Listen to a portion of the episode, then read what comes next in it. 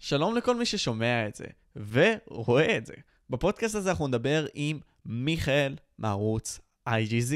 מיכאל מעלה תכנים של גיימינג בספקטרום הרחב שלו, משחק ממשחקי האנדרואיד פשוטים, אה, כמו Talking Tom, ועד אה, משחקי RP, פיפא, אה, וגם התחיל לעשות WWE. הוא משחק בהרבה מאוד משחקים. הוא סטרימר שמעלה את התכנים שלו ליוטיוב, וזהו בעיקרון. מודה לכם חברים, תעקבו אחרינו בספוטיפיי, יוטיוב, פייסבוק וכל מיני כאלה, ננסה להגדיל את הקהילה העצומה שלנו. אה, וזהו בעיקרון חברים, ו... בואו נתחיל.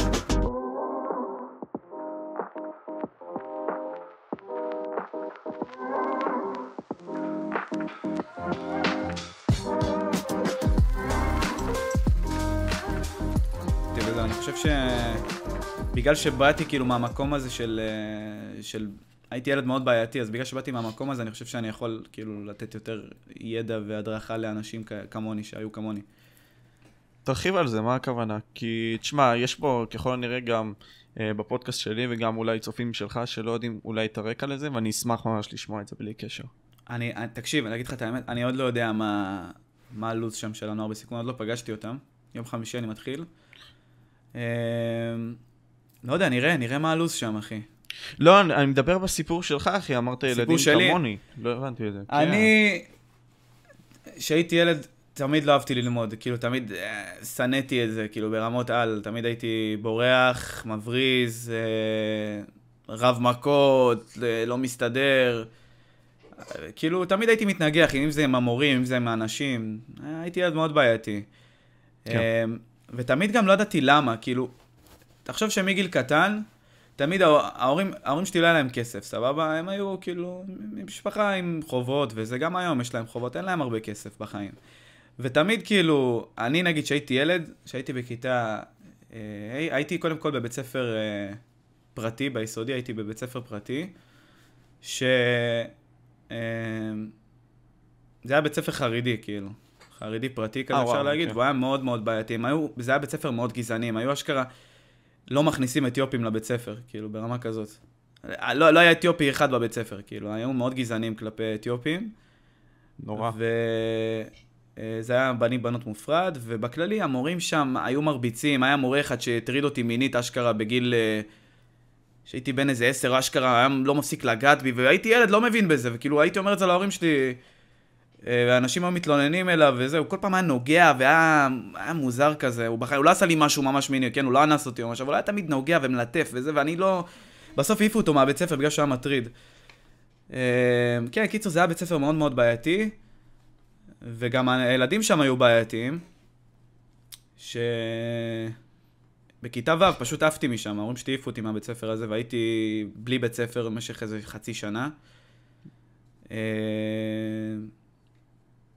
וזהו, לא יודע, הייתי כאילו, רוב הזמן הייתי ברחובות, כאילו, בקטע של... כשהייתי ילד, לא הייתי אוהב להיות בבית, בכלל, שנאתי את הבית. אה, ותמיד הייתי מסתובב עם נדודים שלי בשכונות של... אה, ברחובות, במרגולין, הייתי מסתובב הרבה. אה, לא, אין לי בעיה לספר, אחי, זה לא משהו ש... וזהו, ותמיד הייתי כאילו ילד בעייתי. בכיתה ז' עברתי לדרום, פעם ראשונה. הייתי כאילו גר ברחובות 13 שנה, סבתא שלי נפטרה, אבא שלי החליט אה, לעזוב את העיר. עברנו ל... לדרום, למושב, מושב שחר.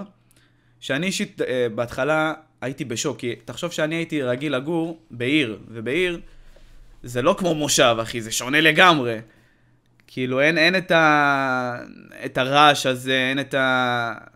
אה, את החברים שגדלו איתך, את הבני דודים שלי שהיו חברים מאוד טובים שלי, אין, אין את אף אחד, כאילו, הרגשתי די לבד. אז הייתי מאוד בודד בהתחלה שם במושב. אמ, וזהו, וכשהגעתי לבית ספר, כאילו התרבות הייתה שונה, הדיבור היה שונה, הסלנגים היו שונים, בגלל שזה דרום, זה, זה פחות מרכז, זה יותר כזה... מושבניקים, קיצור, זה, זה תרבות אחרת, וזה הרגיש לי ממש שונה, ולכן גם הדחקתי את עצמי מהם, יותר הרחקתי את עצמי מהחבר'ה בכיתה. וזהו, ואז כאילו לא, ממש, הלימודים שלי הידרדרו ממש, וזה, ולא הייתי לומד הרבה, הייתי תמיד מבריז וזה. ותחשוב, זהו, מה שרציתי להגיד, שכחתי מזה.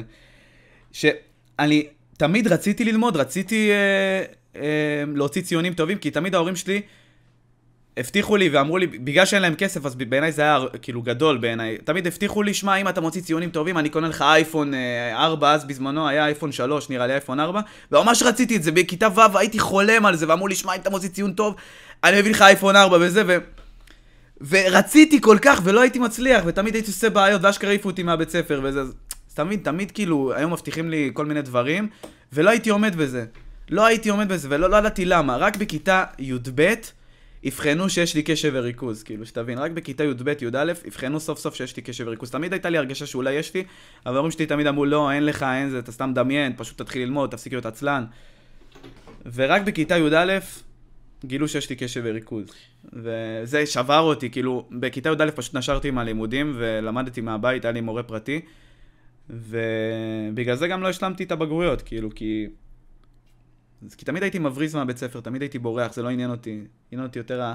בגלל גם שעברתי למושב, אז, אז פחות מצאתי את עצמי בבית ספר, ולאט לאט יותר התחברתי לאנשים במושב, יותר התחברתי דווקא לאנשים מבוגרים. אבא שלי הוא, הוא היה שוטר, והוא גם היה, אה, תוך כדי גם מופיע, הוא היה זמר, אה, בלילות הוא היה מופיע בתור זמר, זמר אירועים וזה, אז תמיד הייתי הולך איתו בתור ילד. בגיל 14, 15 הייתי הולך איתו לכל מיני אירועים שהיה עושה, והייתי מתחבר לאנשים מבוגרים במושב, היה לי כאילו חבורה של אנשים מבוגרים. באמת, כאילו הייתי ממש מקושר לאנשים ממש מבוגרים, והתחברתי אליהם, ולאט לאט התחיל להיות לי סבבה במושב, ובבית ספר פחות, אז הייתי פחות בבית ספר, יותר במושב, ופתאום לאט לאט התחברתי יותר למחשב, כאילו נכנסתי לגיימינג בגיל 16, 15, התחברתי יותר למחשב, התחלתי להיות לשחק עם אנשים בסקייפ ובזה, ופחות עניין אותי הבית ספר, וזה למה... גם חלק מהסיבה ש... שלא הייתי הרבה בבית ספר, כאילו, ונשרתי. Mm.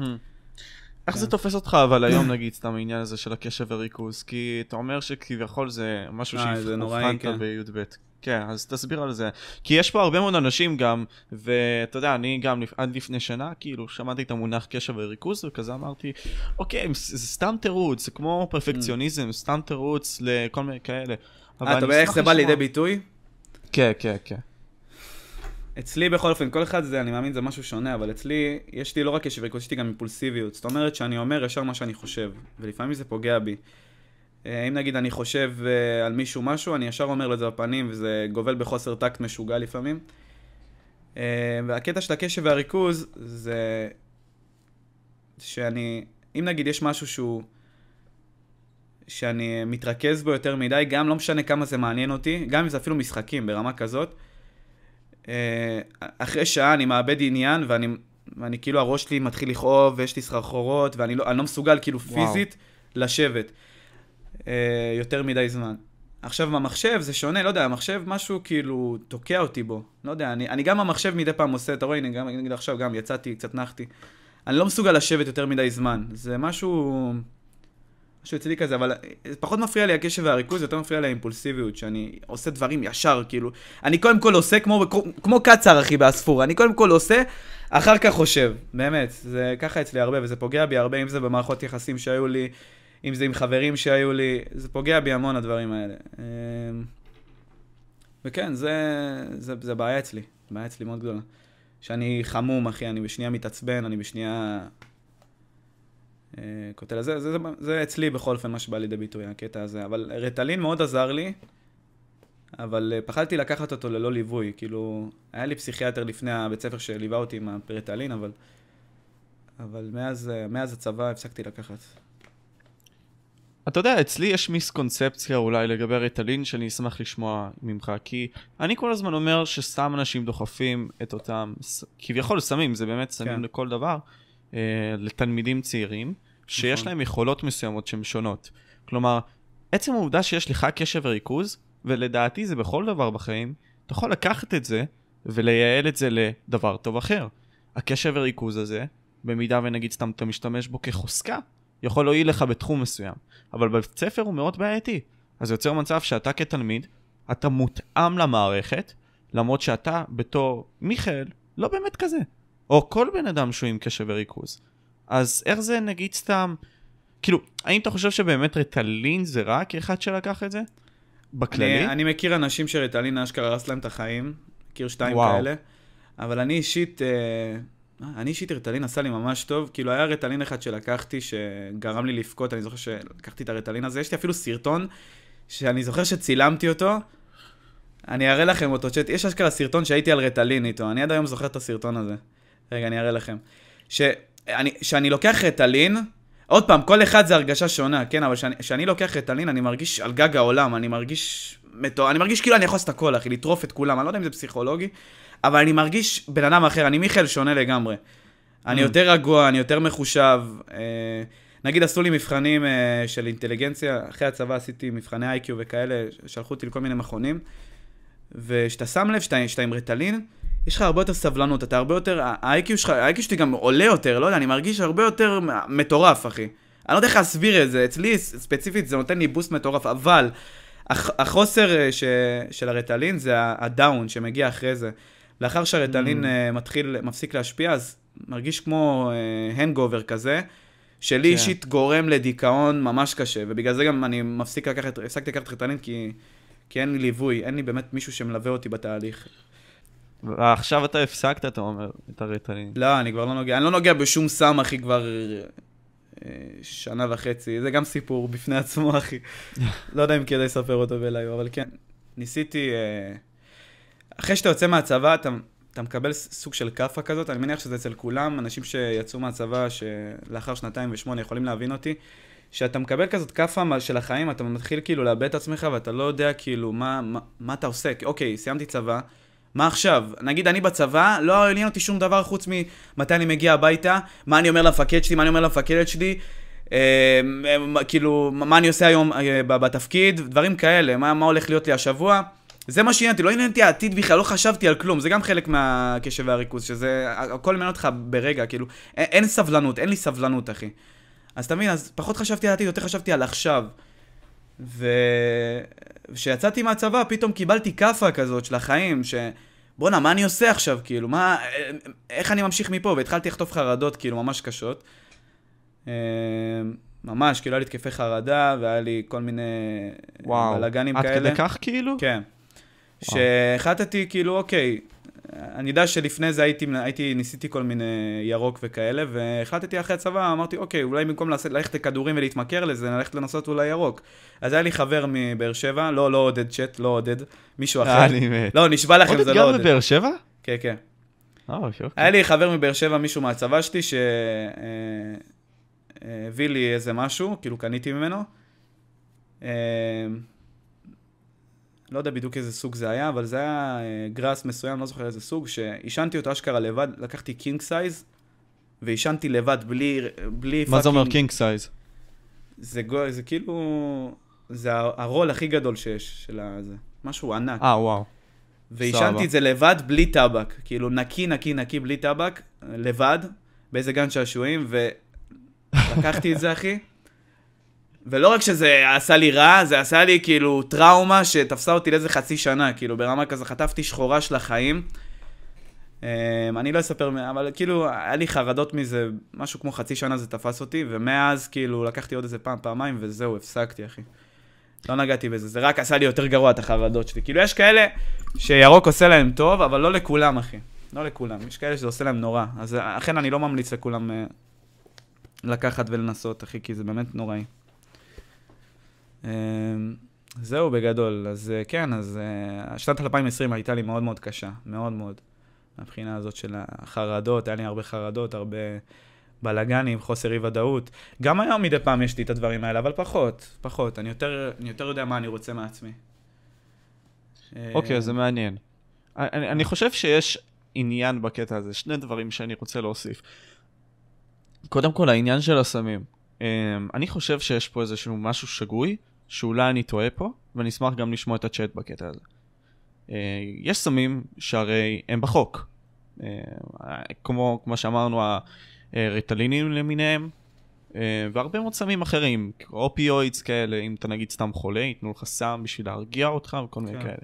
סמים שיכולים באמת למכר אותך, ואחרי זה גם להרוג אותך פוטנציאלית, אבל נשים את זה בצד.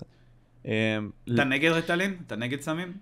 כאילו, אני, לא, לא, אז אני אחלק את זה ככה, אני חושב שיש סמים שהם בהחלט יכולים להועיל לנו, ויש סמים שלא. נגיד סתם, אתה שאלת אותי עכשיו לגבי ריטלין, כן, אני נגד ריטלין, כי אני חושב שאתה דוחה, אה, לא, אתה מדכא את היצר הפנימי שלך לטובת סיפוק, סיפוק מערכת מסוימת. לא כן, לטובת סיפור, נ- זה לטובת שיפור. זה משפר אותך.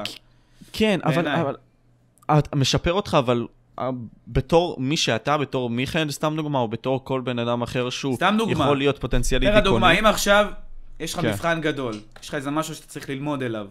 אני כן. אישית לא יכול ללמוד בלי רטלין, אני חייב רטלין, אני לא, אני לא יכול כאילו ללמוד משהו, או אפילו לקרוא פסקאות יותר מדי ארוכות, בלי רטלין. אני יכול לנסות, כן, אני אקרא, אבל זה יהיה לי הרבה יותר קשה, כאילו ברמה ממש קיצונית, אתה מבין?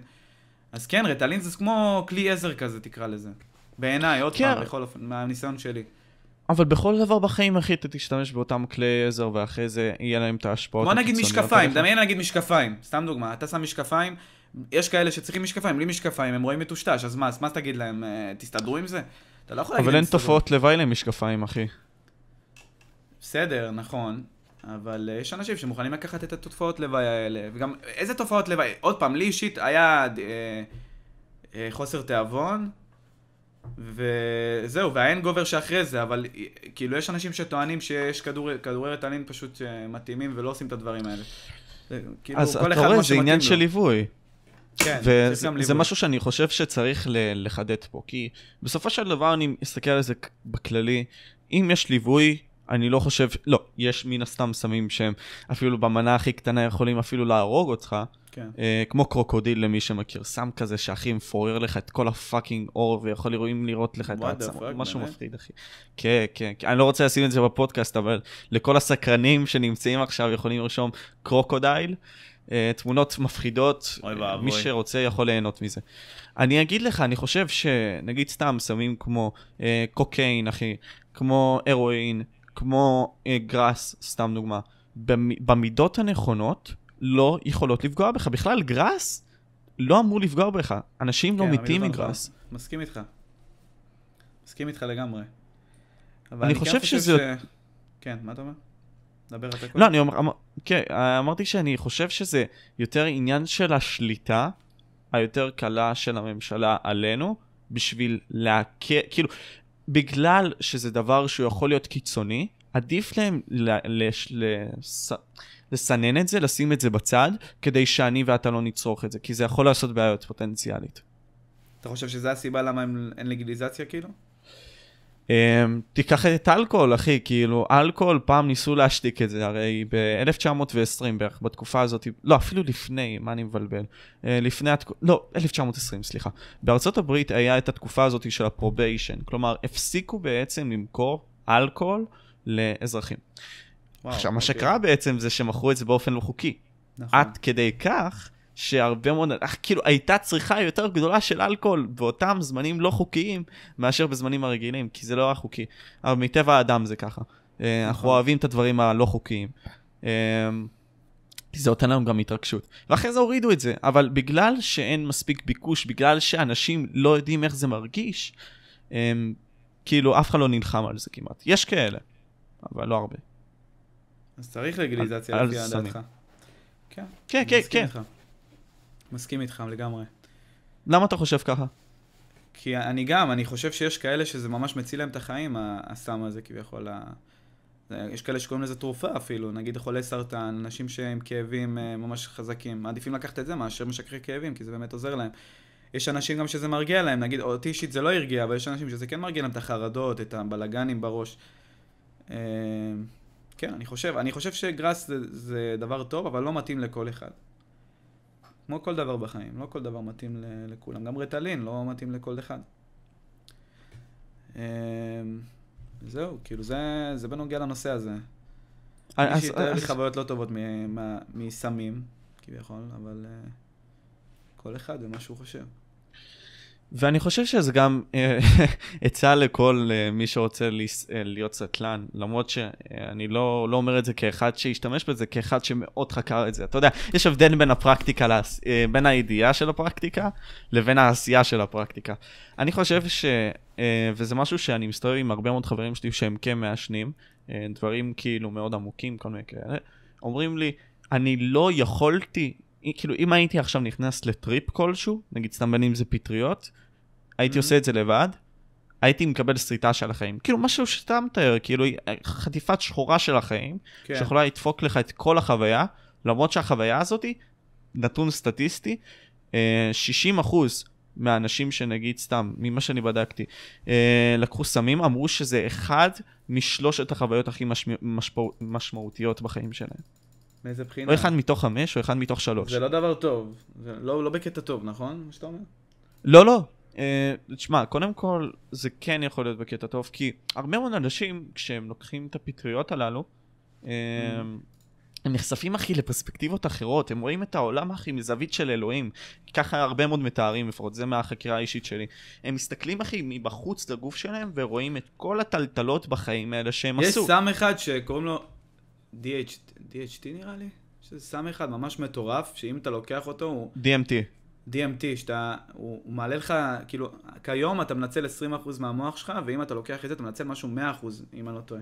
ואז אתה, ואז אתה באמת, אתה באמת אלוהים, כאילו, אתה רואה דברים, או, אני מכיר איזה מישהי שלקחה וסיפרה לי, שאתה רואה דברים, כאילו, על האיסטר, כאילו, דברים, אה, אלוהים ישמור, אתה יודע את העתיד, את העבר, אתה יודע הכל, כאילו.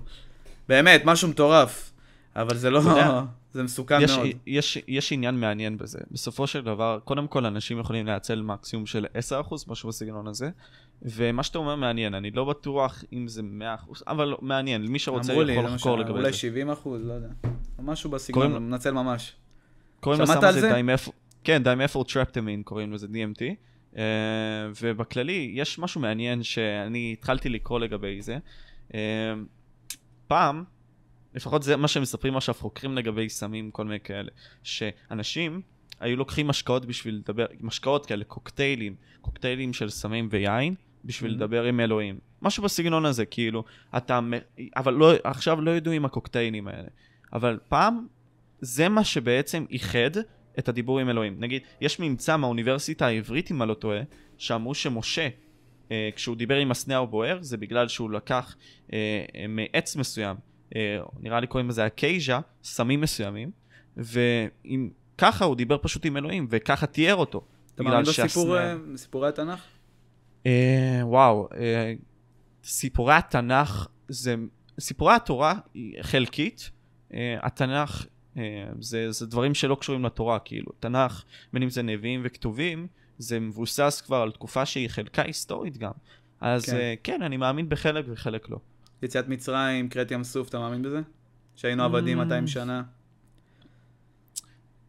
אני אגיד לך, אני לא מאמין, אני, אני קודם כל, אני מאמין באלוהים, אני לא מאמין בסיפורים האלה, אבל אני חושב שהסיפורים האלה בתור מסורת, הם טובים. הדבר הכי מאחד שיש.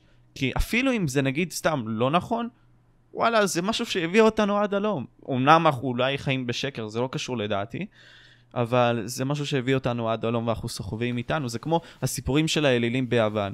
הם, כאילו, זה איך שאני מסתכל על זה ואני רוצה לשמוע מה יש לך להגיד. Um, לדעתי, זה כמו העניין של ההפחדה עם האלוהים. אני לא יודע אם אני, כאילו, אני רוצה לחיות בעולם כאילו יש אלוהים, אבל מצד שני אני אומר שהסיפורים הללו היו במטרה לספר איך לחיות לאנשים. ומה, איך הם צריכים אותם. להתנהג. כן. בדיוק. ואלוהים זה אמצעי גם של פחד. כי בסופו של דבר, אם אתה לא תנהג כמו האלוהים, אתה תישרף בעולם הבא בגיהנום. ככה מתארים. כן, או נכון. לפחות אתה תקבל חטאים שיוכלו להרוס לך את הדבר הזה. להרוס לך את האפשרות שהשנה הזאת, נגיד סתם תהיה השנה שלך. כי, נגיד סתם, לא יודע מה, הרבצת, אה, מיכאל הרביץ לי, בסדר? נגיד דוגמה, בסדר? אז מה אתה חושב על זה? אני שואל אותך קודם, מה אתה חושב על דת? אתה חושב שדת זה דבר טוב?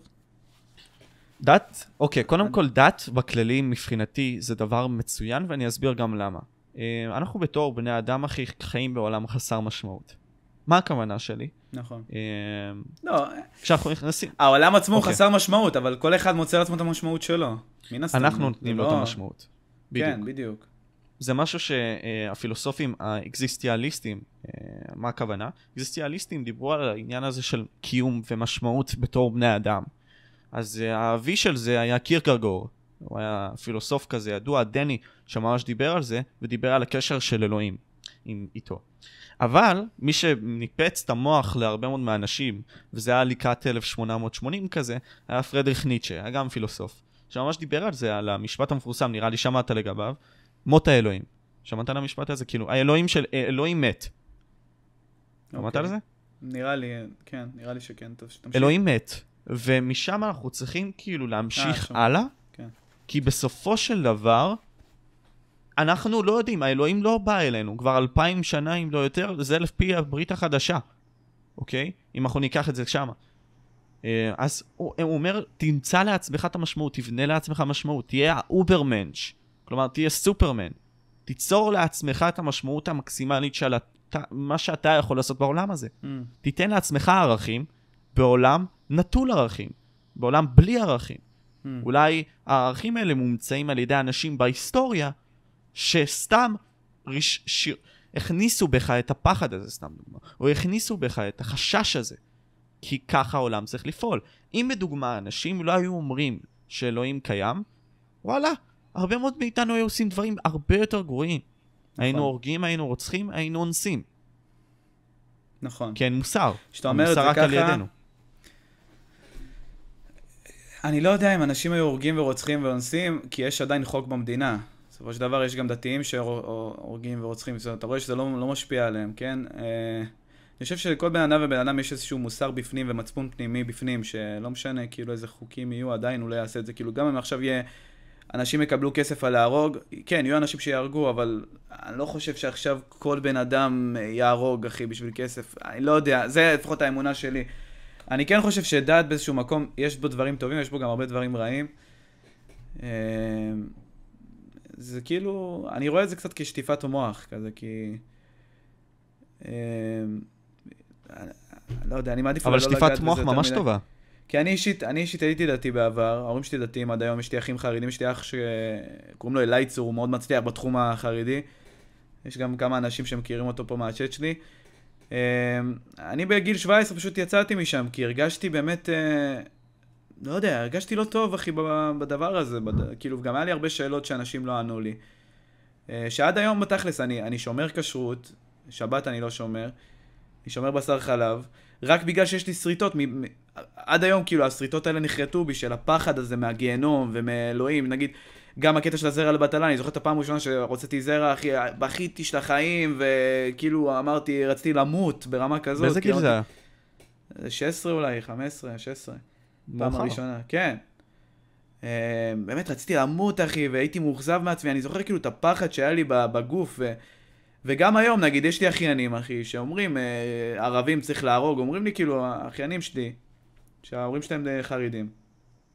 כל פעם אני מדבר איתם, אומרים לי, כן, ערבים צריך להרוג, גויים צריך להרוג, זה צריך להרוג. הם ישר, כאילו, מגיל קטן מחנכים אותם להרוג, וזה, כאילו, לא יודע, גם הסיפורים שמספרים להם, אחי, זה על...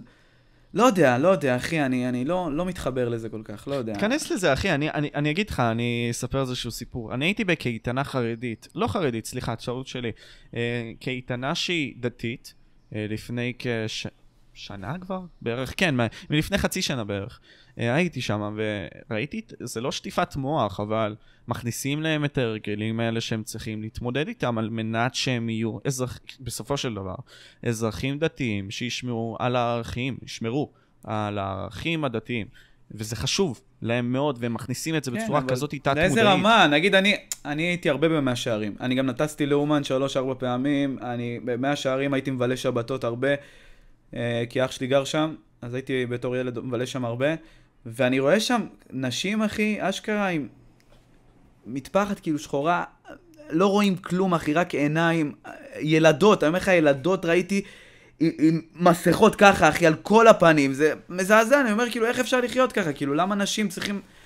צריכות להתחבות ברמה כזאת, כאילו, למה כבר, אז שכבר גברים יעשו את זה, כאילו, לא יודע, זה כל כך זעזע אותי, כאילו, לראות את זה, שמגיל קטן, אחי, מישהי, את בת שמונה, שבע, את צריכה להסתיר את עצמך, כאילו, מפני שאיזה פדופיל להסתכל עלייך, לא יודע, זה, זה פשוט הגעיל אותי, גם כשהייתי ילד, הייתי בשוק, הייתי רואה את זה, הייתי מפחד, כאילו. לא יודע, ממה זה... מפחד בדיוק? מפחיד אותי, כאילו, לאיזה רמה, לאיזה רמת חינוך החרדים כאילו הגיעו, זה... הייתי טיפה מהנושא, אבל אני חושב שמבחינתי, מה שחשוב להבין זה שאלוהים וההבנה שיש משהו גדול מאיתנו, יכול כל כך להועיל לנו ולתת לנו כוחות אחרים. כי אה, מכירים, יש סיפור כזה מאוד מפורסם, אני לא יודע אם אתם מכירים, אבל אומרים כזה, אה, בן אדם, היה איזושהי סופה מסוימת, כל מיני כאלה, והיה גם איזשהו צונאמי. הוא היה ישראלי. מה שקרה, היה זרימת מים מאוד חזקה, הוא נתפס באבן מאוד כאילו, מאבן שפשוט הגיע אליו out of nowhere.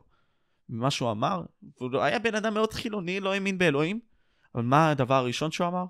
שמע ישראל אדוני אלוהינו אדוני אחד. הדבר הזה הוא כל כך עוצמתי, כי האינסטינקט שלנו בעולם ש... כן, קודם כל זה מאוד מרגש. האינסטינקט שלנו בעול... בעולם הזה זה למצוא משהו שהוא גדול מאיתנו, שיכול אולי להועיל לנו בסיטואציות שאנחנו בהן נתקלים בחיים. כי בהרבה מאוד מהחיים, וזה משהו שמאוד חורה לי כבן אדם, אה, אנחנו נמצאים בסיטואציות שאנחנו מכניסים לעצמנו רעשי רקע כאלה, אה, ערפל כלשהו שמזהם לנו את החשיבה הביקורתית ואת האמונה הכללית של מי אנחנו בתור בני אדם. מה אני אומר ולמה אני מבלבל את כל השכל הזה? זה כי המוח שלנו לא ממוקד בדברים שהם כן צריכים להיות ממוקדים. אנחנו כן צריכים לשאול שאלות. בבית ספר לא נותנים לנו, מחנכים אותנו. אל תשאלו שאלות. רוצים שאתה, הבן אדם שם, תהיה מספיק חכם בשביל שישתמשו בך, אבל מספיק טיפש בשביל שיעבדו עליך. אז אני מבין שאתה, שאתה נגד לימודים ואתה נגד הבית ספר. אה, כן, אה, אני, אני, אני אגיד לך, אני חושב שהשכלה ככלל זה דבר שהוא מאוד חשוב. בעידן הטכנולוגי הוא צריך להיות ול... כאילו... אז מה אתה היית עושה שונה? לקרות... אוקיי, מה אני הייתי עושה שונה? קודם כל, אני חושב שמצ... הרי אתה מסכים איתי שילדים חייבים ללמוד, חייב שיהיה להם מסגרת מסוימת, אז מה. אני חושב שזה מגיע מהתפיסה הכללית הזאת שרוצים שהעולם יהיה טיפשי. כי אם העולם יהיה טיפשי, יהיה אפשרי לעשות עליו כסף. כלומר, IGZ, סתם דוגמה, אתה יודע מה, ניקח אותי, ואות, אותי ואותך מיכאל. אנחנו לא כל כך יודעים הרבה על כסף, נכון? אנחנו יודעים מעט. ועצם העובדה שאנחנו יודעים מעט על המחשבה של איך לפעול נכון עם כסף, החברות האחרות מנצלות את הבורות שלנו על מנת שהם ירוויחו יותר. בורות, בסופו של... זה די, כאילו, לדעתי, זאת התפיסת עולם שלי, אני לא יודע אם היא נכונה או לא, אבל אני מתאר לעצמי את זה ככה, כי תחשבו על זה, למה לא מלמדים את... למה לא מלמדים אותנו את כולנו כלכלה, אחי? מאז שאנחנו נולדים. נכון, דבר בסיסי כאילו, אני באמת בשוק. אני תמיד שאלתי את עצמי, למה לא מלמדים אותנו כלכלה? למה לא מלמדים אותנו דברים כאלה? כאילו נכון. ש... כלכלה, והיה עוד משהו שרציתי שילמדו אותנו, שכחתי כבר. חינוך מיני? לא, חינוך מיני כן מלמדים, אותי ספציפית לא לימדו, אבל אה, כן, אני יודע שמלמדים. אה, מה עוד? היה כל מיני דברים שרציתי שילמדו, אה, שכחתי כבר. באמת, חסר הרבה מקצועות כאילו לחיים. על החיים שלך, איך להתקדם בחיים. מה לעשות. בסיטואציות מסוימות, אתה לא יודע לפעמים, כי אתה לא לומד את זה. כן, אני, אני, אתה יודע... ביטוח לאומי, מס הכנסה, אני לא יודע כלום, נגיד מס הכנסה, אני ממש בור בזה, כאילו, אם היה לי אנשים שעוזרים לי, לא הייתי יודע כלום. באמת. לא איך לא, לא מלמדים דבר כלום. כזה?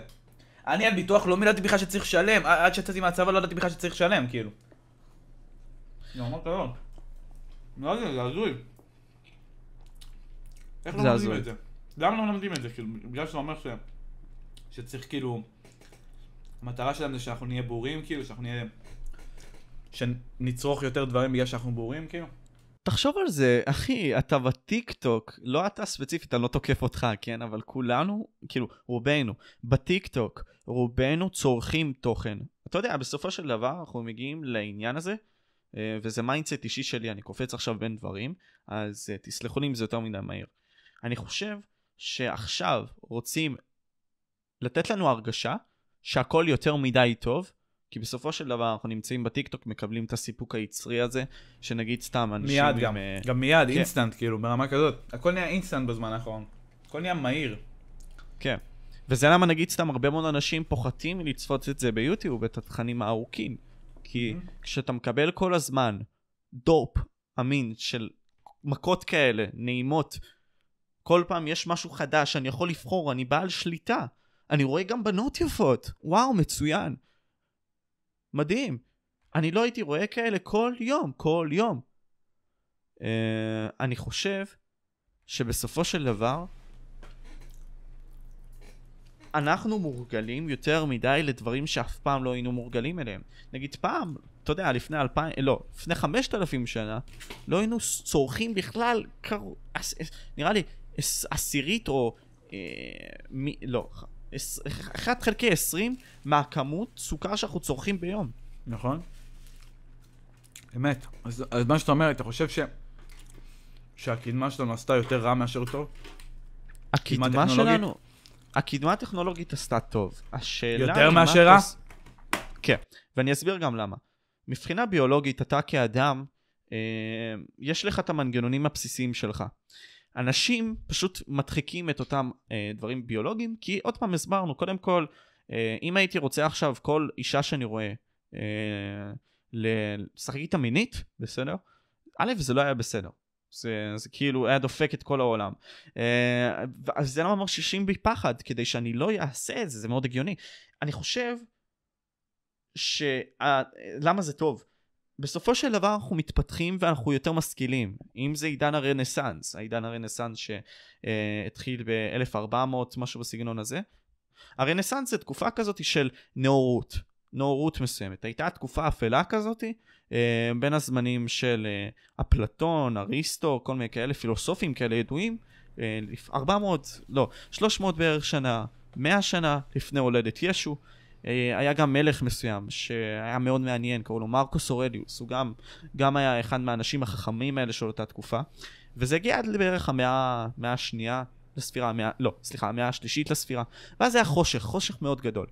אה, מה שקרה זה שהיה נאורות, פתאום אנשים אשכרה הצליחו להפיץ דברים. אתה יודע, היה מישהו בשם יוהנס גוטנברג, שאבי... באיזה שנה אה, זה היה? ההדפסה והכל, או עידן הרנסאנס. הר- הרנסאנס. היה כזה במאה ה-15, המאה ה-16, Mm. משהו בסגנון הזה.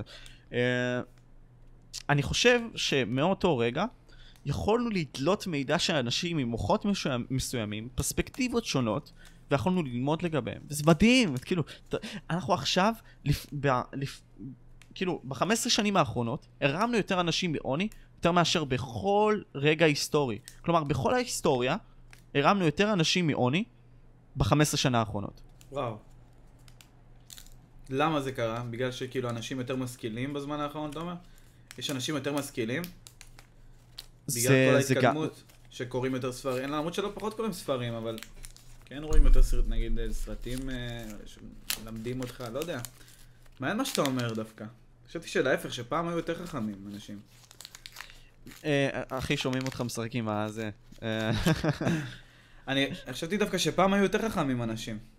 אז אני אגיד לך מעבר לזה, אני חושב, קודם כל זה טכנית לא נכון, ולמרות שאנחנו דלינו הרבה מאוד מידע מהתנ"ך, שלכאורה אתה צודק, זה הרבה מאוד זמן, זה אפילו לפני שלושת אלפים שנה סיפורים, משהו בסגנון הזה, אה, ומפילוסופים שאשכרה יצרו את כל הקדמות האלה אה, לפני 500-400 שנה, אין בהכרח תשובה להגיד אם הם היו יותר חכמים או לא, אבל סביר להניח שמי שהיה עשיר, היה בדיוק חכם כפי שאנחנו עכשיו, אולי פחות. Mm, העניים פחות, הבנתי.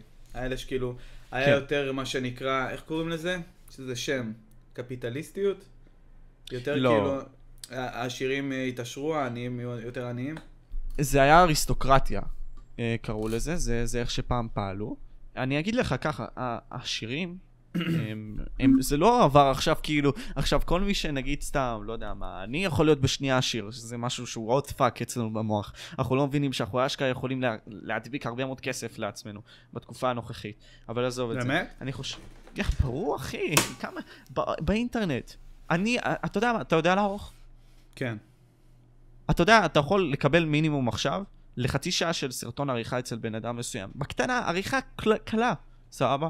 אתה רק מחבר בין קטעים, 150 שקל. איפה? תראה לי עכשיו אני עושה, איפה? אני, אני קיבלתי אחי הצעה כזאת, ואני עושה אותה עכשיו. מה אתה אומר? כן, אבל אתה לא תתעשר מזה.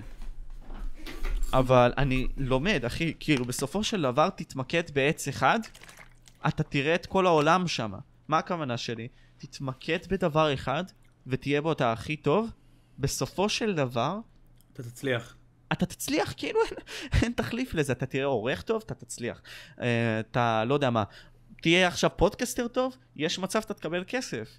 או לחלופין, אתה תקבל קשרים כלשהם. למה התחלת עם הפודקאסטים? זו שאלה שרציתי לשאול אותך. מלא וואו. זה שאלה ממש טובה. אני חושב שהפודקאסטים, אתה יודע מה, אני קודם כל אתחיל בסיפור ואחרי זה אני אגיע למה אני עושה את זה. אתה אוהב פודקאסטים? אתה אוהב לצרוך פודקאסטים? וואו, ממש. Uh, הבן אדם שאני תופס ממנו איידול, נקרא ג'ו רוגן. אני לא יודע אם אתה מכיר. מכיר אותו, קרח כזה חמוד. כן, חמוד כזה, מין גורילה כזאת. כן. היופי בו זה ש... קודם כל הוא מנהל שיח עם אנשים. הדבר האונטנטי ביותר, כאילו, אשכרה זה לנהל שיח. נגיד עכשיו, איתך אני לא מראיין אותך. אני מנהל שיחה איתך, נכון. כאילו אתה יושב מולי פנים אל פנים. מבאס אותי שאתה לא יושב נגדי עכשיו פנים אל פנים? לא נגדי, מעבר אליי. מולי, כן. אה, מולי, כן. אה, אבל בסדר, אה, אני, אני חושב שיש בזה משהו כל כך יפה, כל כך טוב. זה בא אצלי גם מהחסר, חוסר הזה, בבית שלי לפחות, לשאלת שאלות. אני ממלא לעצמי ככה את החלל הזה. כי אני כן יודע שאני מה זאת אומרת? ההורים שלך גם דתיים כאילו וכאלה, שאתה שואל שאלות? אה, פחות, אבל יש להם את הבעיות שלהם, אני פתחתי את זה טיפה בפודקאסט עם עודד, אבל אחי, אה. יש, היה להם הרבה מאוד בעיות, אה, אני גם נחשפתי להרבה מאוד טראומות כאלה נוראיות, אבל אוקיי. אה, מי שרוצה יכול לראות את זה בפודקאסט שעשיתי עם עודד. אני בקטנה אגיד שפשוט אה, הייתה לי סבתא והייתה קטועת רגליים והייתי צריך להאכיל אותה כל יום, כל מיני כאלה, Mm. לא היה לי חדר משל עצמי. היה סיפור. אה, ופשוט אתה מספק את עצמך בכך שאתה מקבל תשובות לשאלות שאתה רוצה באמת לדעת. וראיתי את זה אצל ג'ו רוגן, הוא היה כזה סקרן, וזה זה כזה נתן לי פוש כזה לשאול את השאלות ולרצות לעשות את זה בפני עצמי. אה, מי אתה חושב עושה כזה- פודקאסטים טוב בארץ? אני לא חושב ש... אה, אוקיי. אה, מבחינת יוצרי התוכן, אני חושב שהם מבזים את מה שקשור לפודקאסטים, כי פודקאסט זו אומנות. זה לא רעיון. אה, רגע, מה שפדיקסול עושה, אתה חושב שזה לא... לא- אה, אוקיי, פדיקסול הוא... אוקיי, ה exception היחיד לחוק זה הזה זה פדיקסול. הוא עושה איזה סטייל לוגן פול כזה. אתה כן, רואה את הפודקאסט ה exception של לוגן פול? כן, אני רואה את האימפולסיב. אני, אני חושב שמבחינת ה-exception to the rule, כאילו הבן אדם היחידי שמבחינת יוצרי התוכן הוא עושה את זה סבבה, זה פדיקסול, כל השאר כאילו לא, לא קשורים לזה, לא יודעים מה זה למה? פודקאסט. למה? כי, אחי, אה, אתה יודע מה, ניקח את טווילה, לא בגלל שאני רוצה לרדת עליו, בגלל שאני דווקא רוצה שהוא יהיה טוב יותר. אה, כי יש לו עכשיו, אחי, יותר כוח מהרבה מאוד אנשים, כאילו כוח. יותר אפשרות לראיין אנשים מעניינים בקהילה. אה, יש לו גם הרבה יותר ציוד, אחי, אני מצלם את זה על חרטא. אני רוצה גם להראות את זה עכשיו לאנשים. תסתכלו איך אני מצלם את זה, אני שם את אוי זה על ספרים. ואבוי, מה? זה איך שאני מצלם את זה עכשיו. רגע, אתה מצ... וואו, וואו. בח... בחדר הקטן שלי, אחי. ואתה יודע, זה... זה האסל. כמה אתה, יש לך תשוקה לזה, וואלה, זה מדהים, אחי. רואים שיש לך תשוקה לזה, לא סתם, כאילו. יש אנשים, כן. נגיד, שלא היו מתחילים את מה שאתה עושה עד שאין להם ציוד נורמלי. ואתה, כאילו, רואים שיש לך תשוקה, ואתה לא משנה, כאילו, לא אכפת לך. אתה עושה הכל. למה אתה באמת לא משקיע בציוד? כי זה כי אין לך כסף, או מה, אין לך מקום? אה, זה לא או כי... הכל אין לי ביחד? כסף. אה, זה המכלול הכללי. אני, אני חושב שכן אני צריך להשקיע, כי הגעתי לשלב, וזה משהו שאני רוצה לתת ליוצרי תוכן בתור טיפ, ואולי תחדד אותי, אני אשמח לשמוע מה יש לך להגיד לגבי זה. יוצר תוכן אמור להתחיל קודם כל. א', מה הכוונה להתחיל? אתם רוצים להיות יוצרי תוכן? תעלו תוכן כלשהו. אחד, לא משנה לי, תתחילו. תעלו מצידי אתכם רוקדים בטיקטוק על, לא יודע, חרטא מסוים. אתם רוצים להיות רקדנים? אוקיי, בואו נתחיל מזה. אה, תעלו תוכן אחד. אחרי זה תתמידו, פשוט כאילו, מה הכוונה תתמידו? סליחה, תצאו כמות, תעלו כמות, לא משנה אם זה נגיד סתם בסדר מסוים. אחרי זה תתמידו, מה הכוונה תתמידו? מדע זה חשוב. סרטון מאוד. אחד בש... כן, שתי סרטונים בשבוע, שלוש. נגיד סתם, אתה עושה הכי הרבה מאוד סטרימים. זה התמדה. אנשים יזכרו את IGZ, כי אתה עושה את זה הרבה. ולבסוף, זה לחדד את התוכן שלך ולתת לו איכות, על מנת שהבן אדם שקולט את מה שאתה עושה, ייהנה מזה. כי אתה מגיע לשלב שאתה נהנה מזה, אתה צריך להעלות באופן קבוע תוכן איכותי. ומפה אתה מעלה את הרמה לאט לאט. אז אה, איך אתה, נגיד סתם אצלך זה עובד? נגיד, אתה גם במחשבה הזאתי? נגיד, מה, מה אתה חושב יותר חשוב, נגיד, סתם ליוצרי תוכן? מה שאתה אמרת, מבחינת התמדה חשוב מאוד. חשוב עוד משהו, בעיקר סטרימרים, אבל גם, גם אנשים שמעלים סרטונים, חשוב להיות עם אנרגיות ובראש מכוון לזה. מה זאת אומרת? זאת אומרת, אני כן מסכים איתך שחשוב לעלות סרטון אחד בשבוע, אבל אתה לא צריך, אה, או חשוב מאוד לעלות אה, לייבים פעם ביומיים או יום, אבל אתה לא צריך אה, להכריח את עצמך. כי אם אתה תכריח את עצמך, עדיף שלא תעשה, וכאילו, כי אם אתה תעשה, אתה רק תגרע יותר. אתה מבין מה אני אומר? אתה צריך לבוא בזון מסוים, בראש טוב. כי סרטונים ולייבים, אנשים בסופו של דבר רואים את זה. זה, אתה יודע, אנחנו לא עד כדי כך טיפשים. כן, יש פה חוסר אינטליגנציה, אבל אנחנו כן יכולים להבין, אחי. אם אתה רואה מישהו שהוא מדוכא, אתה כן יכול לראות את זה דרך מסך. אתה לא יכול לבוא בחוסר אנרגיות, כי אנשים קולטים את זה. לכן אני חושב שבאמת פונקציה ודבר שהוא מאוד מאוד חשוב זה לבוא באנרגיות ובראש טוב ללייב ולסרטון. לבוא כאילו מוכן. ולא להגיד סרטון, אוקיי, אני אעשה סרטון רק כי אני חייב לעשות. אוקיי, אני אעשה לייב רק כי אני חייב, כי אם אני לא אעשה עכשיו לייב, אני אאבד את הרלוונטיות שלי, וזה קורה לי הרבה, המון, זה קורה לי במיוחד בחודשים האחרונים שעבר עליי דברים כאילו על הפנים בחיי היום שלי. החלטתי עדיין להמשיך לשדר, וזה לא עשה לי טוב, כאילו הייתי עם חוסר אנרגיות, והיה תקופה שלא היה לי הרבה צופים בכלל, גם עכשיו אני מניח שאני עדיין, מה שנקרא, מלקק את הפצעים של זה. אה, זה פגע בי, זה פגע בי המון. כאילו, אם הייתי לוקח את ההפסקה של איזה חודשיים, שלוש, אני מניח שזה היה עושה לי יותר טוב מאשר להכריח את עצמי לשדר. אה, mm. כן, זהו, אז, אז באמת חשוב לבוא עם אנרגיות ולבוא מוכן לכל דבר, לכל סרטון וכל לייב. אני חושב שגם בחיים, כאילו, אה, אם אתה לא תעשה את העבודה שלך לצד הטוב ביותר, אנשים ירגישו את זה. זהו, זהו בגדול. תמיד צריך לתת בעצמך 100%. אה, אני, אני מאוד מסכים, אבל אה, אה, כאילו, אני רוצה להוסיף לזה, אני חושב שבסופו של דבר, נגיד סתם אתה בתור סטרימר, אתה עכשיו אמרת כאילו, אולי הייתי צריך לקחת את הזמן הזה מנוחה. באמת כאילו בראש שקט, לנסות לתת לעצמי את האפשרות שלי להיות מה שאני יכול להיות בשבילכם. כלומר, למקסם את עצמי. כי אני עכשיו במצב שוואלה, לא מתאים שאני אהיה מולכם, כי אני אשפיל לא רק את עצמי, אלא אני חושב גם, ותתקן אותי אם אני טועה גם, אני לא אספק לכם את מה שאתם כן רוצים. בדיוק. וזה אינטרטיימנט. זה גם זלזול בצופים, כאילו, זה... בסופו של דבר, אה, אה, אנחנו סוג של משפחה, אני והצופים שלי, אנחנו... זה, ואם עכשיו הם רואים אותי בבאסה, אתה יודע, יש אנשים נגיד ששולחים לי הודעות ואומרים לי, וואלה מיכאל, אתה עושה לי את היום, וואלה מיכאל, אני בדיכאון, ושאני רואה אותך בלייב אתה משמח אותי וזה, יש הרבה כאילו שפונים אליי כאלה מדי פעם. ותחשוב שאם עכשיו הם רואים גם אותי בבאסה וגם אותי בדיכאון, אז כאילו הם עוד יותר ייכנסו לדבר הזה. הנה, אם, אם מיכאל, זה שאני צופה בו, או עם עודד, או עם אה, רונן, או עם זה, אה, בדיכאון בעצמם, או בבאסה בעצמם, אז כאילו, מה נשאר לי בחיים, אתה מבין? צריך כאילו, יש לי סוג של אחריות מסוימת. אה, לתת לאנשים את מה שהם רוצים, וגם מה שאני רוצה, כן, בסופו של דבר, אה, אתה לא זונה של אה, תוכן. כאילו, אנחנו כן, כן זונות של תוכן, אבל... אני לא יודע לאן אני הולך עם זה, קיצור. אבל חשוב, חשוב תמיד לבוא באנרגיות ולא לבוא בשליליות ובבאסה ל... ללעשות אה, שידורים ותכנים. זה חשוב מאוד. אני, אני מאוד אחדד מה שאתה אומר. אני חושב שבסופו של דבר אותם סטרימרים, וזה בהוויה האישית שלי, בהרגשה האישית שלי בתור צופה. זה משהו שקובי בריינט היה עושה, אתה יודע.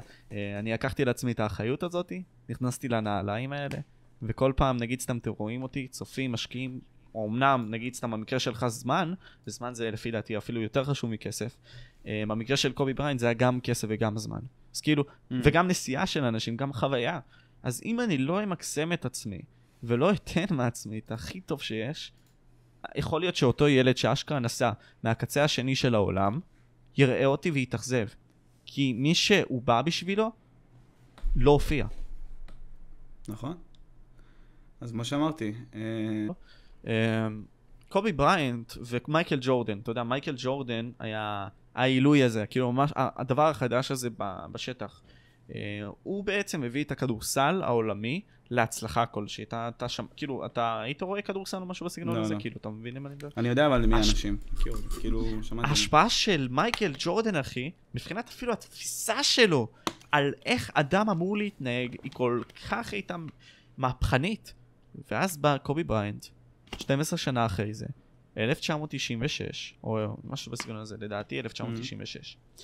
הופיע בליגה, קודם כל נבחר על ידי לא הקבוצה שהוא רצה להיות בה, אה, הוא נבחר על ידי השארלוט הורנטס, והפך להיות לייקר. אה, עשו, יש, יש, מס, לייקר זה קבוצה מאוד ידועה, לוס אנג'לס לייקרס. כן. שם שיחקו הרבה מאוד שחקנים עילאיים. אה, למי שמכיר כדורסל, קרים אבדול ג'אבר, מג'יק ג'ונסון, מג'יק ג'ונסון הזה שחווה איידס, כל מיני כאלה. הוא למד צעד אחר צעד מה שמייקל עשה.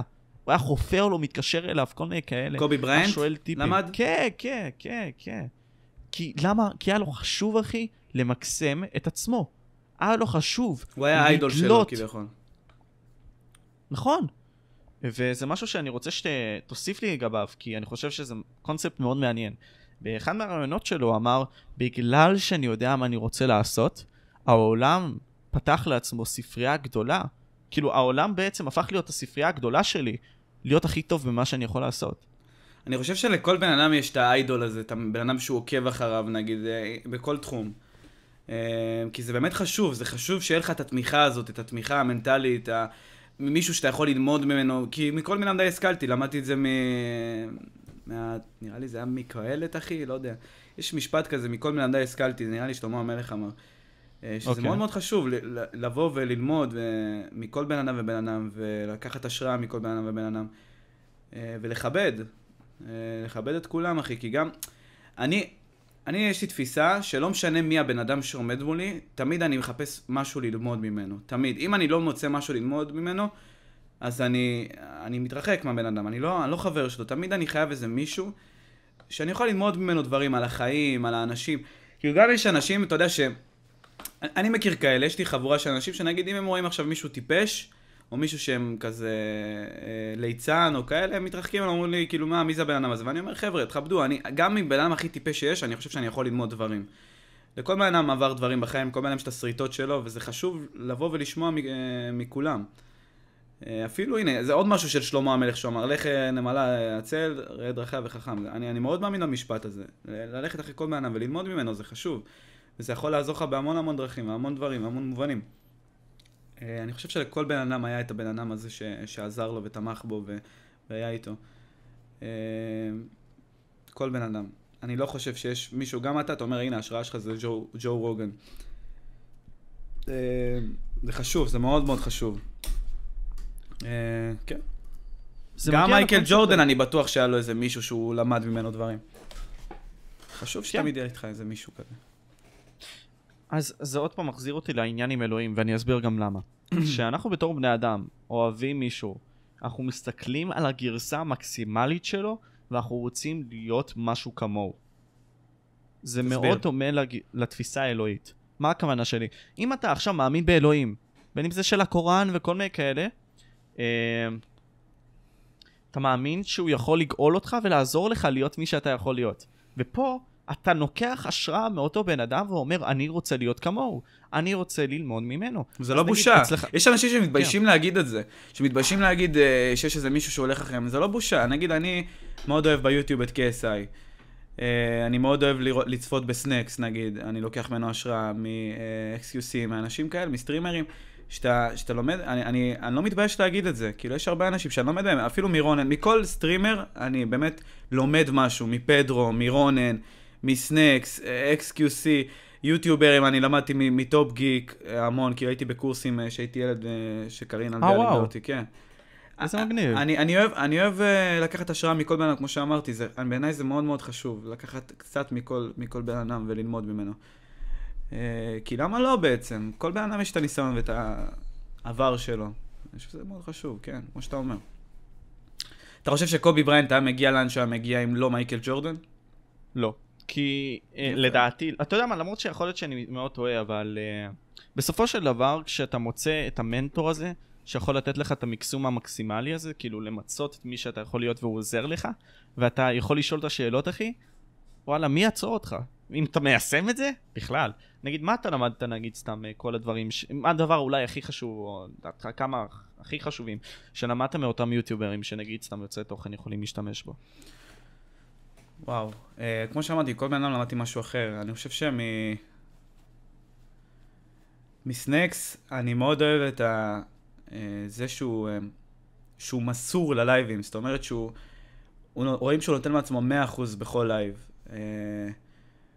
גם שהוא מרגיש מדוכא, ואני רואה שהוא מרגיש מדוכא, הוא עדיין נותן מעצמו 100%. רונן, אני, מה שאני לומד ממנו זה את ההשקעה, את רמת השקעה שהוא משקיע בכל לייב, אם זה thumbnailים, עריכה, אה, סרטון, מהסרטונים שלו. זה משהו שאני לוקח מרונן, מסנקס, מה שאמרתי. אה, פדרו, אני, אני לוקח גם את ה... לא יודע אם המאה אחוז, אבל את הקלילות הזאת ואת הצחוקים האלה שהוא מריץ בלייבים, את ה... מה שנקרא ביטחון שהוא משדר, שזה גם מאוד מאוד חשוב. מטופ גיק אני לומד את ה... גם את המקצועיות, את העריכה, את ה...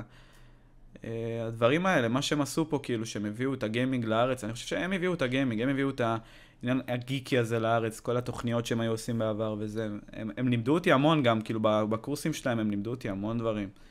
שחלקם כבר מה אני הם לא לימדו זוכר. אותך? אה, אתה לא זוכר? לא, אני זוכר. אה, חלק לא, חלק כן. החלק שאני זוכר זה שהיא תמיד אמרה לי, אה, תעשה, זאת אומרת שלא הייתי סטרימר, הייתי יוטיובר, והיא אמרה לי, בחיים אל תעלה משהו שאתה לא היית צופה בו בעצמך, שזה משהו שאני וואו, לוקח חזק. לעצמי. אה, מה עוד היא הייתה אומרת? היא הייתה מביאה כל מיני אנשים, היא הייתה מביאה את שוגר זזה, זזה, את אה, שחר סויקיס, גיא טבעי לא, היא הביאה, היא הביאה כל מיני יוטיוברים גדולים כאלה, שכל אחד לימד, לימד משהו אחר. אה, גם שמאוד חשוב להיות אתה בעצמך, כמו שאמרתי, שאם אם אתה לא שמח ואם אתה לא בא בראש ללייבים וסרטונים, אנשים יראו את זה. אה, שזה גם משהו שלמדתי ממנה. אה, עוד כל מיני דברים, אני כבר עכשיו לא זוכר לי, מדי פעם צץ לי כל מיני דברים שהיא לימדה אותי, אבל אה, זה בגדול הדברים שממש נחרטו לי, כאילו, הדברים האלה של אה, להיות dedicated, גם להיות מסור למה שאתה עושה, לא... זה בגדול, כאילו, הדברים האלה. זה מאוד חשוב, שיהיה מישהו שילמד אותך ולקחת השראה מכל בן אדם. וללמוד. גם האויבים שלי אני לומד, גם האויבים, כאילו, מהאלה שאני פחות אוהב, אני לומד מהם דברים, כאילו. יש נגיד כל מיני אנשים שהייתי בריב איתם, ואנשים אמרו לי, מיכאל, למה... גם פדיקסול, נכון, פדיקסול גם לימד, וואו, פדיקסול לימד אותי המון דברים, אחי, כן. אבל זה יותר מבחינה מנטלית, פחות מבחינה של? הלייבים ו... דברים מנטליים שאני עובר ביום-יום, הוא עוזר לי. נגיד, הקטע של הכושר, של המדריך כושר, זה הוא זה שדחף אותי לעשות את זה. אחלה ואמר לי. שזה משהו אה, חשוב, אה, שאני אה, אהנה מזה, ואני אודה לו על זה. אבל איפה, רגע, קטעתי את זה שלי. קיצור, מכל בן אדם אה, למדתי משהו לחיים ולקחתי משהו לחיים. כל בן אדם, אחי. עשינו את. המעבר הזה מטופ גיק בכללי. אה, אתה איכשהו קישרת את זה לדברים שלמדת. אה, אתה לא יכול להיזכר? מה, עוד דברים שהם לימדו אותי? לא, לא, כאילו, היה לך כמה מחשבה, רציתי להזכיר לך אותו, אבל... שמה, שמה? את- של טופ גיק? שמה? דיברת על טופ גיק, דיברת על הסמינר, דיברת על שחר סויקיס, שוגר כן. זזה וכל מיני כאלה יוטיוברים, ומשם המשכת. אה, בעצמי עף לי מעט. אני אסביר לך, אולי זה יכוון אותך ליותר שאלות. אה, כשהייתי ילד, התחלתי יוטיוב מגיל 14, אני חושב, בהתחלה לי ערוץ, אה, ערוץ אה, קסמים, הייתי קוסם בגיל 14, משהו כזה, הייתי גם מופיע וכאלה, מרוויח מזה כסף נחמד, והייתי גם עושה סרטונים כאלה, שמלמד אותם קסמים וכאלה, ברמה כזאת שאשכרה ארגון הקוסמים הארצי פנה אליי ואמר לי להוריד את הסרטונים באופן מיידי, כי אני הורס להם את ה... זה ברמה... נשבע לך, אחי. כי אני הורס להם קסמים וזה, ולא רציתי, אחי, אמרתי על הזין שלי, מי אתם, כאילו, מה... אני זוכר שהם איימו עליי בתביעה, אני אני לא... כל מיני דברים כאלה, אני זוכר ממש ש... שהייתי עצבני מזה. אה, אז כן, אז אה, מאוד, אה, מאוד הייתי dedicated לקסמים, באיזשהו שלב עברתי לגיימינג. זה היה ב-2016, 2015, הלכתי ל... לקורס הזה של טופ גיק, כי כמו שאמרת, אני רציתי תמיד לתת מעצמי 100%, תמיד להשקיע, אני בן אדם שמאוד, אם אני במשהו, אני אוהב לתת 100% מעצמי, לא 90 ולא 80, תמיד אוהב להשקיע עד הסוף. אז מאוד הייתי, רציתי את זה. וזהו, ולפני הצבא, כאילו שהתחלתי צבא, פרשתי מהיוטיוב, לקחתי הפסקה של איזה שנתיים, שלוש, עד שסיימתי את הצבא, ואז חזרתי עכשיו לשידורים, ובניתי, אני חושב שהבנייה הממש גדולה שלי הייתה עכשיו, כי כשהתחלתי את הערוץ מחדש, התחלתי עם 1,000 1,500 סאבים. אז כאילו רוב, ה, רוב הסאבים שלי השגתי עכשיו, בשנים האלה, בשנה וחצי האלה. Mm. אז כן, אז אה, אה, עכשיו בטח שאלה שלך זה כאילו, האם אתה חושב שיהיה משהו שונה, כאילו, יש משהו שונה מפעם להיום? חד משמעית יש. אה, אני יודע שזה מה שאתה רוצה לשאול, אז אני פשוט... לא, לא. לא, לא, אני אני תמיד כאילו, יש לי מלא שאלות בראש. תמשיך, תמשיך, הכל בסדר. אז כן, אז, אז חד משמעית, יש שינוי. פעם היה פחות העניין הזה של הכסף, היום זה יותר כסף בתחום הזה. יותר אנשים מסתכלים גם על הצלחת של השני. פעם זה גם היה, אבל היום זה הרבה יותר מורגש. ברמה שאנשים מחפשים תמיד לבטל אחד את השני, פעם זה היה יותר כאילו אחדות בין כולם. Uh, היה את זה, היה את זה בעבר, אבל לא באותה רמה. כאילו היום זה הרבה יותר קיצוני והרבה יותר גדול. Uh, שזה משהו שקצת מעציב אותי, כאילו, לראות... אה, אתה יודע, דיברתי עם את סנקס. לגבי זה. באחד מהלייבים שלו, ממש נכנסתי איתו ודיברתי לגבי זה איזה כמה דקות טובות. בסופו של דבר, כאילו, שאלתי אותו, תשמע, אחי, כאילו, מה הוא... וואלה, אם אני רוצה לפתוח פילוסופיה או כל מיני כאלה, כאילו, ערוץ פילוסופיה, ווטאבר, מדמח, אה, לא יודע מה, איך לשחק עם אה, תינוקות, לא יודע, עוד הגזמתי, לא משנה. אה, כל מיני כאלה נישות מסוימות. הרי לא הרבה ירצפו, ירצו לצפות בזה, כי התרבות שאותם יוצרי תוכן גדולים יוצרים, הם יוצרים חלקם לא במכוון וזה בסדר, אה, תוכן שהוא לא פותח את הראש ולא גורם לשאול שאלות יותר מדי. וזה גם לגבי הגיימינג, כאילו אתה, אתה נראה לי מקבל את זה, אני, אה, היינו הרי אצל, אצל מי זה היה בלייב? אה לא, אצלך זה היה, כאילו ממש עכשיו, תכף, אה, כאילו ממש עכשיו, שדיברנו על זה שקהילת הגיימינג מאוד מקובעת, וזה למה נגיד סתם פורסי מאוד לא קופץ, סתם דוגמה. אה, כי הוא ה ultra gamer. ויותר מדי ה ultra gaming הזה הוא לא מכוון אצל אותם צופים, כי הם לא מקבלים את ה vibeים האלה מיוצרי התוכן האחרים, הם לא יודעים אחרת. אז כאילו, אין מקום לבינתיים לעשות משהו אחר, כי לא בטוח שאנשים אחרים ירצו לצפות בזה. אה, מה אתה חושב לגבי זה? אני חושב ואני מאמין, אה, גם סנקס דיבר על זה, הוא אמר שכל אחד, לא, רונן דיבר על זה אני חושב, שכל אחד יעשה משהו שהוא מאמין בו. אם אתה מאמין בגיימינג וב ultra gaming, כמו שנגיד פורסי עושה, הוא ימשיך והוא יעשה את זה, בסופו של דבר זה יצליח לו, בסופו של דבר הקהל שאוהב את ה ultra gaming הזה יבוא. אבל אם הוא אה, ימכור את עצמו ויעשה רק מה שהקהל אוהב, אז אה, זה לא יעבוד, הקהילה לא, לא תגדל, העוגה לא תגדל.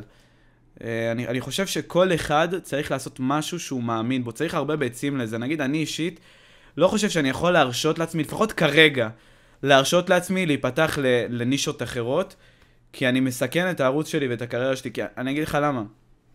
אני מתכנן בלייבים כרגע להתפרנס מזה, אוקיי? שזה העבודה העיקרית שלי. כרגע לא, כן? אבל העתיד שלי, מה שאני מתכנן כרגע זה שזה העבודה העיקרית שלי. ואני לא יכול עכשיו להרשות לעצמי לעשות דברים אה, שאני אוהב והקהילה לא אוהבת, כי אז זה, כי אז זה כאילו ידפוק את הערוץ שלי לגמרי, כאילו הצופים שלי ירדו לגמרי, ואומנם אולי בסופו של דבר יבואו אה, קהילה ויבואו אנשים שאוהבו את זה, סתם דוגמא, אם נגיד אני אוהב ליג אוף לג'נס, אוקיי?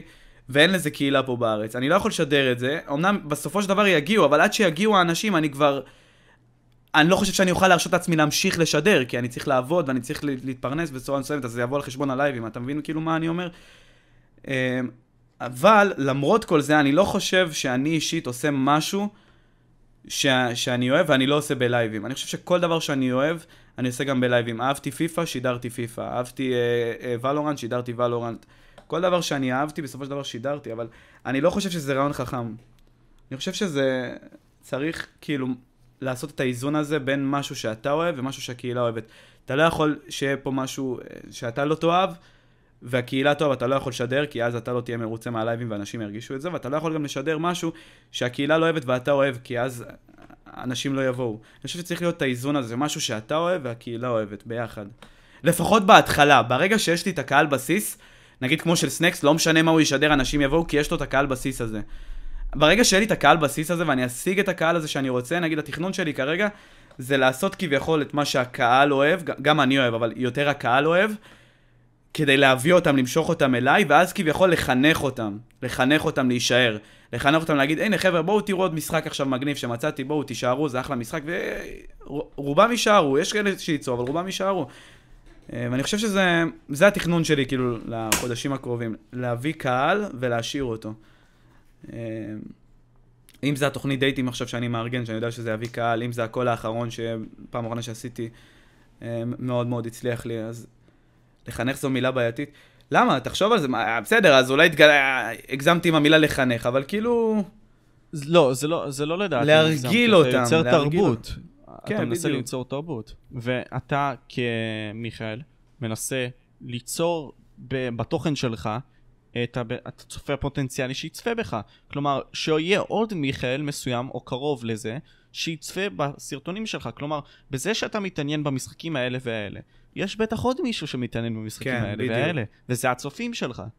אבל צריך לעשות את זה חכם. נגיד אם אני עכשיו הייתי אוהב לול, אז לא הייתי ישר משחק לול. הייתי, קודם כל, מביא את הקהל שיצפה בי ויואב יתאהב באישיות שלי כביכול, ואז לא משנה מה אני אשחק, הוא יראה אותי, אתה מבין? אז גם אם אני אשחק לול, נגיד זה מה שעודד עשה כביכול, וזה עבוד לו ממש טוב, ובלקבירד, אה, ואנשים שמשחקים עכשיו, בלקבירד, אה, עודד ופורסי. בסופו של דבר הם נשארו, כי לא נשארו בגלל המשחק, זה פחות מעניין אותם, יותר מעניין אותם האישיות. אה, וזה מה שצריך לעשות, לבוא בגישה כזאת של למשוך צופים קודם, ואחר כך להשאיר אותם בשביל משחקים שאתה אוהב. למרות שלי בחיים זה לא היה, כי תמיד אני עושה מה שאני רוצה, אבל זה, זה הגישה בעיניי, זה, זה הדרך כאילו לעשות. לעשות את זה. ולהגדיל, וככה אתה גם מגדיל את העוגה. אה, בעיניי, כי גם אתה זוכה בקהל ש, של הקהילה הכללית, וגם אתה מביא קהל חדש שמתעניין במשחקים האלה. אז אתה זוכה בשני ציפורים במכה אחת. זה הדרך שלי, זה הגישה שלי ללייבים בשנה הזאת שהתחלתי. Mm. אז כאילו לאט לאט אתה עושה את ה process הזה, אתה עושה אותו בעדינות כדי לא ליצור גל עזיבה מהקהל שלך שהוא יהיה גדול. לא, אני אישית זה פחות תקף אליי, כאילו, נגיד יש משחקים קטנים שאני מאוד אוהב, הייתי שמח לשחק בלייב ואין להם קהילה, נגיד דארק סולס, אני מאוד אוהב, אבל אין לזה קהילה, אז הייתי שמח לשחק בזה, שאין לי לזה קהילה. סנקס שיחק בזה. כן, אבל סנקס, אמרתי לך, סנקס לא משנה מה הוא ישחק, כי יהיה לו קהילה לזה. דארק סולס זה חלק מהמשחקים, Rhythm Doctor זה משחק שאני מאוד אוהב, וגם אין לזה מספיק קהילה פה. יש כל מיני משחקים קטנים כאלה שהייתי שמח לשחק בלייבים, ונגיד Binding of Isaac גם. אמ, שאין להם מספיק, שהקהילה שלי עדיין לא מספיק מתחברת למשחקים האלה, אבל אני מניח שברגע שאני אביא אה, קהל שיותר יתאהב כביכול באישיות שלי, אה, זה יכול לעבוד. בסופו של דבר אני כן אשחק במשחקים האלה, רק צריך לתת לזה זמן. מיינקראפט speedrun לצורך העניין, גם מאוד אהבתי לשדר, ואנשים אה, פחות... אה, לא, אני ממש אהבתי זה, היה מצחיק ממש, אם להגיד את האמת. כאילו, כל המשחקי speedrunי, כאילו, מיינקראפט, שמע, הרגת אותי. כן. כאילו, באמת, כאילו, זה top quality, באמת, אני חייב להחמיא לגבי זה. לא, גם הכללי, אחי, אתה, כאילו, משהו שמאוד יפה בערוץ שלך, במה שאתה משדר גם, זה... אתה מאוד מצחיק לא במכוון, וזה כאילו לפעמים הורס, אחי, זה שורט, וזה כל כך יפה, כאילו, כי זה האישיות שלך. והיופי כאן זה שאתה מביא את זה, ואתה לא מסתיר את זה.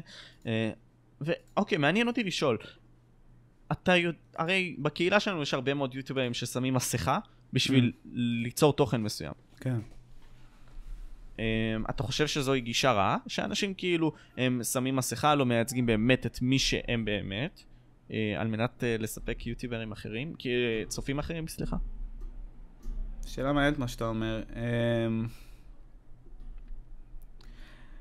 ניקח לדוגמה את נונסטופ גיימינג, אוקיי? אני, אני מכיר את נונסטופ, יצא לי לדבר איתו כמה פעמים, ואני חושב שהסרטונים שהוא עושה זה לא הוא באמת, מן הסתם, הוא לא צועק רעניני ביום יום, והוא לא... אני, אני בעיקר מדבר על פעם, היום ספציפית הוא יותר מתון, אבל פעם זה היה כאילו ממש מוגזם, והיה זה... ואני לא חושב שזה היה גרוע, אני חושב שזה בסדר ליצור לעצמך דמות מסוימת ב, בסרטונים ולייבים, קח לדוגמה את אה, אייל רז, שהוא גם, זה מסכה, זה דמות, זה לא באמת הוא, כן? זה, אם, אם זה כאילו בגבול הזה של באמת שאתה רוצה בכוונה שאנשים ידעו שאתה דמות, סבבה, אבל אם אתה כאילו לא רוצה שאנשים ידעו שאתה דמות, אבל אתה דמות, אתה מבין מה אני אומר? כאילו להיות mm. צבוע mm. עם עצמך ועם הקהל, זה בעיניי הכי מגעיל. כאילו להיות בן אדם שהוא פוליטיקלי קורקט, ואתה לא באמת מאמין בדברים שאתה אומר, אבל אתה אומר את זה רק בשביל שהקהל יתאהב בך, ויש לא מעט כאלה. אמ, סטרימים, סטרימרים, מה שחשוב בעיקר זה האותנטיות. ואם אנשים לא מבינים את זה, בעיניי זה חילול הקודש. זה כאילו לזרוק אה, מה שנקרא זין גם על הצופים שלך וגם על, על עצמך, כאילו, ועל מה שאתה מאמין בו. זה גועל נפש, כאילו. אם אתה מאמין שככה וככה, אז תגיד את דעתך, אל תבוא ותצטדק ותהיה, ננסה, איזה לוחם צדק. יש הרבה אנשים שאוהבים להיות לוחמי צדק בקהילה הזאת, שאוהבים לחשוף ואוהבים לעשות דברים. הם לא באמת מאמינים בזה, אבל הם עושים את זה בשביל לקבל קהל ובשביל... ואני לא אוהב את זה, אחי. אני אוהב, תהיה עצמך ו... לא, אין... אה, אני לא אגיד שמות, כי זה סתם עכשיו יפתח דרמות, אתה מבין? לא, אין בעיה, אה, אבל כאילו, יש כמה כאלה? כי אני אישית אולי מכיר שתיים על... יש כמה כאלה. נגיד אה, השבוע היה איזה...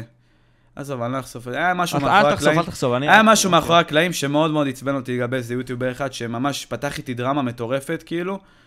וזה ממש הייתי מופתע, כי הוא לא היה ככה בחיים, ב- ביוטיוב שראיתי את הסרטונים שלו ובלייבים שהיה עושה, הוא היה בן אדם אחר לגמרי, אבל פתאום הוא החליט לפתוח איתי דרמה, כי fucking, אה, לא יודע, רבתי עם חבר שלו, משהו בסגנון. אז הוא החליט לפתוח איתי ולגלות את המסכה האמיתית שלו, וזה, וזה היה הזוי, כאילו. אני לא אוהב את הצביעות הזאת, אני לא אוהב את ה... זה שאתה משחק אותה איזשהו צדיק, ב... בלייבים ומאחורי מסך, אבל אז כאילו בתכלס בחדרי חדרים אתה, אתה מניאק, כאילו, אתה זבל של בן אדם. Mm. מגעיל אותי.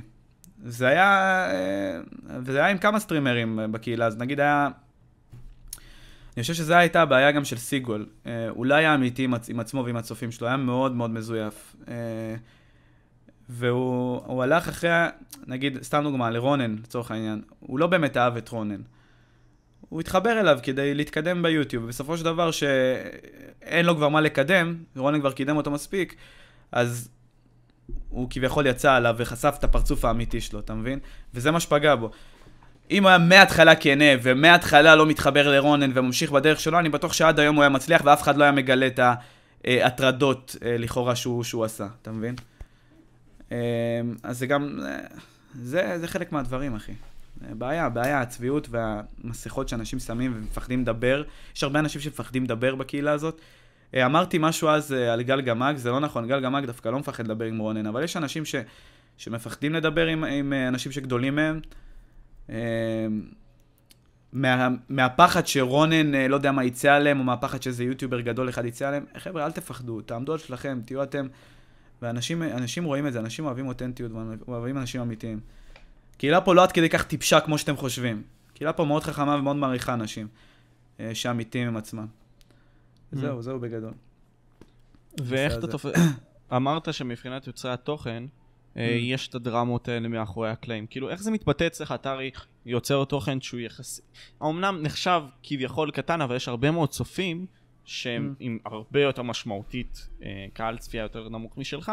אז כאילו, בחדרי חדרים, איך זה הולך? כאילו, איך נגיד סתם, אתה מת- מתקשר עם יוצרי תוכן אחרים, בין אם זה גדולים או קטנים, בין אם זה כאלה שהם בכמות סאמים שלך או לא. אין כאילו, הרבה יוצרי תוכן שאני בקשר איתם. אמ, יש את פדיקסול, אה, אקספינר, ועודד בקטנה. אה, עודד פורסי, וגל הוא כבר סוג של בפרישה, אז גל גמג גם, כאילו...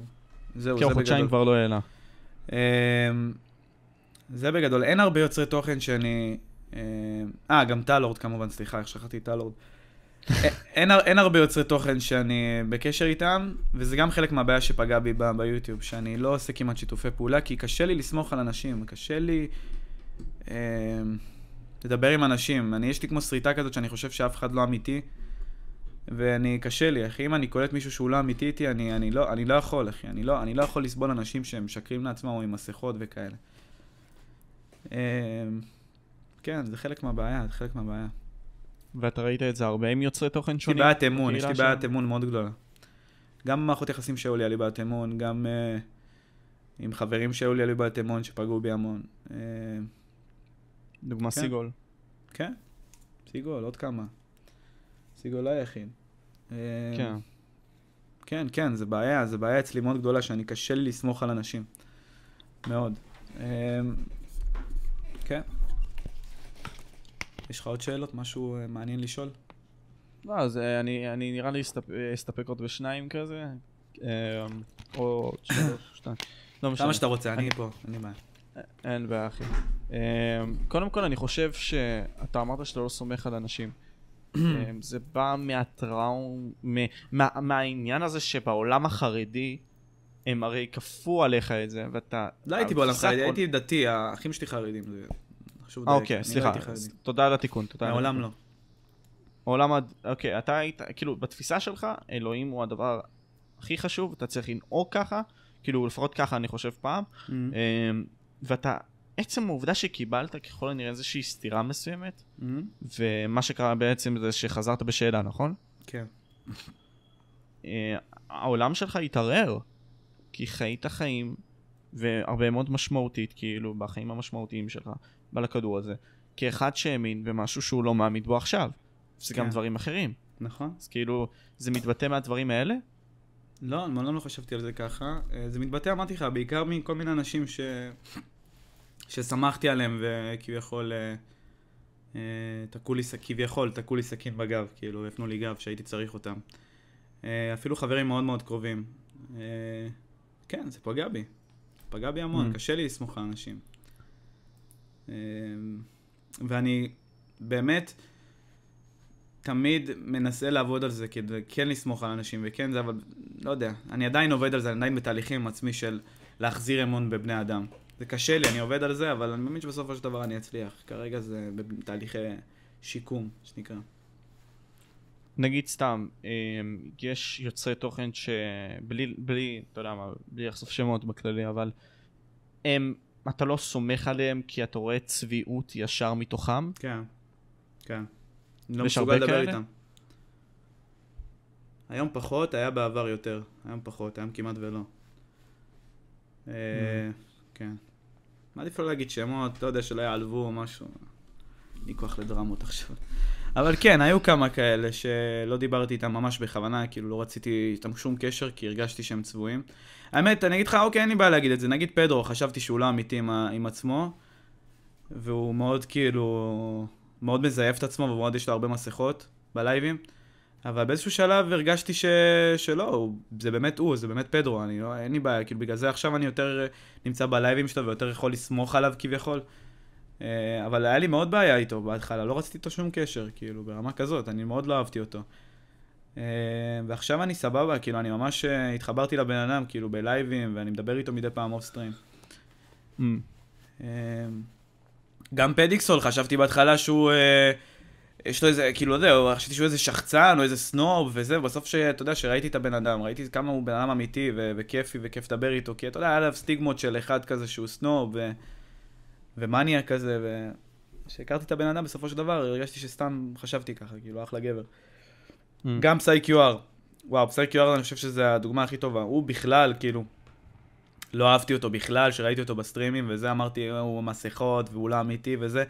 בסופו של דבר, וואלה, הוא אחלה גבר, כאילו בחודשיים האחרונים, חודשיים וחצי האחרונים, אה, התחלתי לדבר איתו יותר, אם זה באינסטגרם, אם זה בוואטסאפ, והוא, באמת שהוא אחלה גבר, כאילו, והוא אחלה, זהו, אני פשוט, אני חושב שהבעיה היא יותר אצלי, לא אצלם, שאני, קשה לי, כמו שאמרתי לך, קשה לי יותר לתת אמון באנשים, אני חושב שיש הרבה צבועים והרבה זה.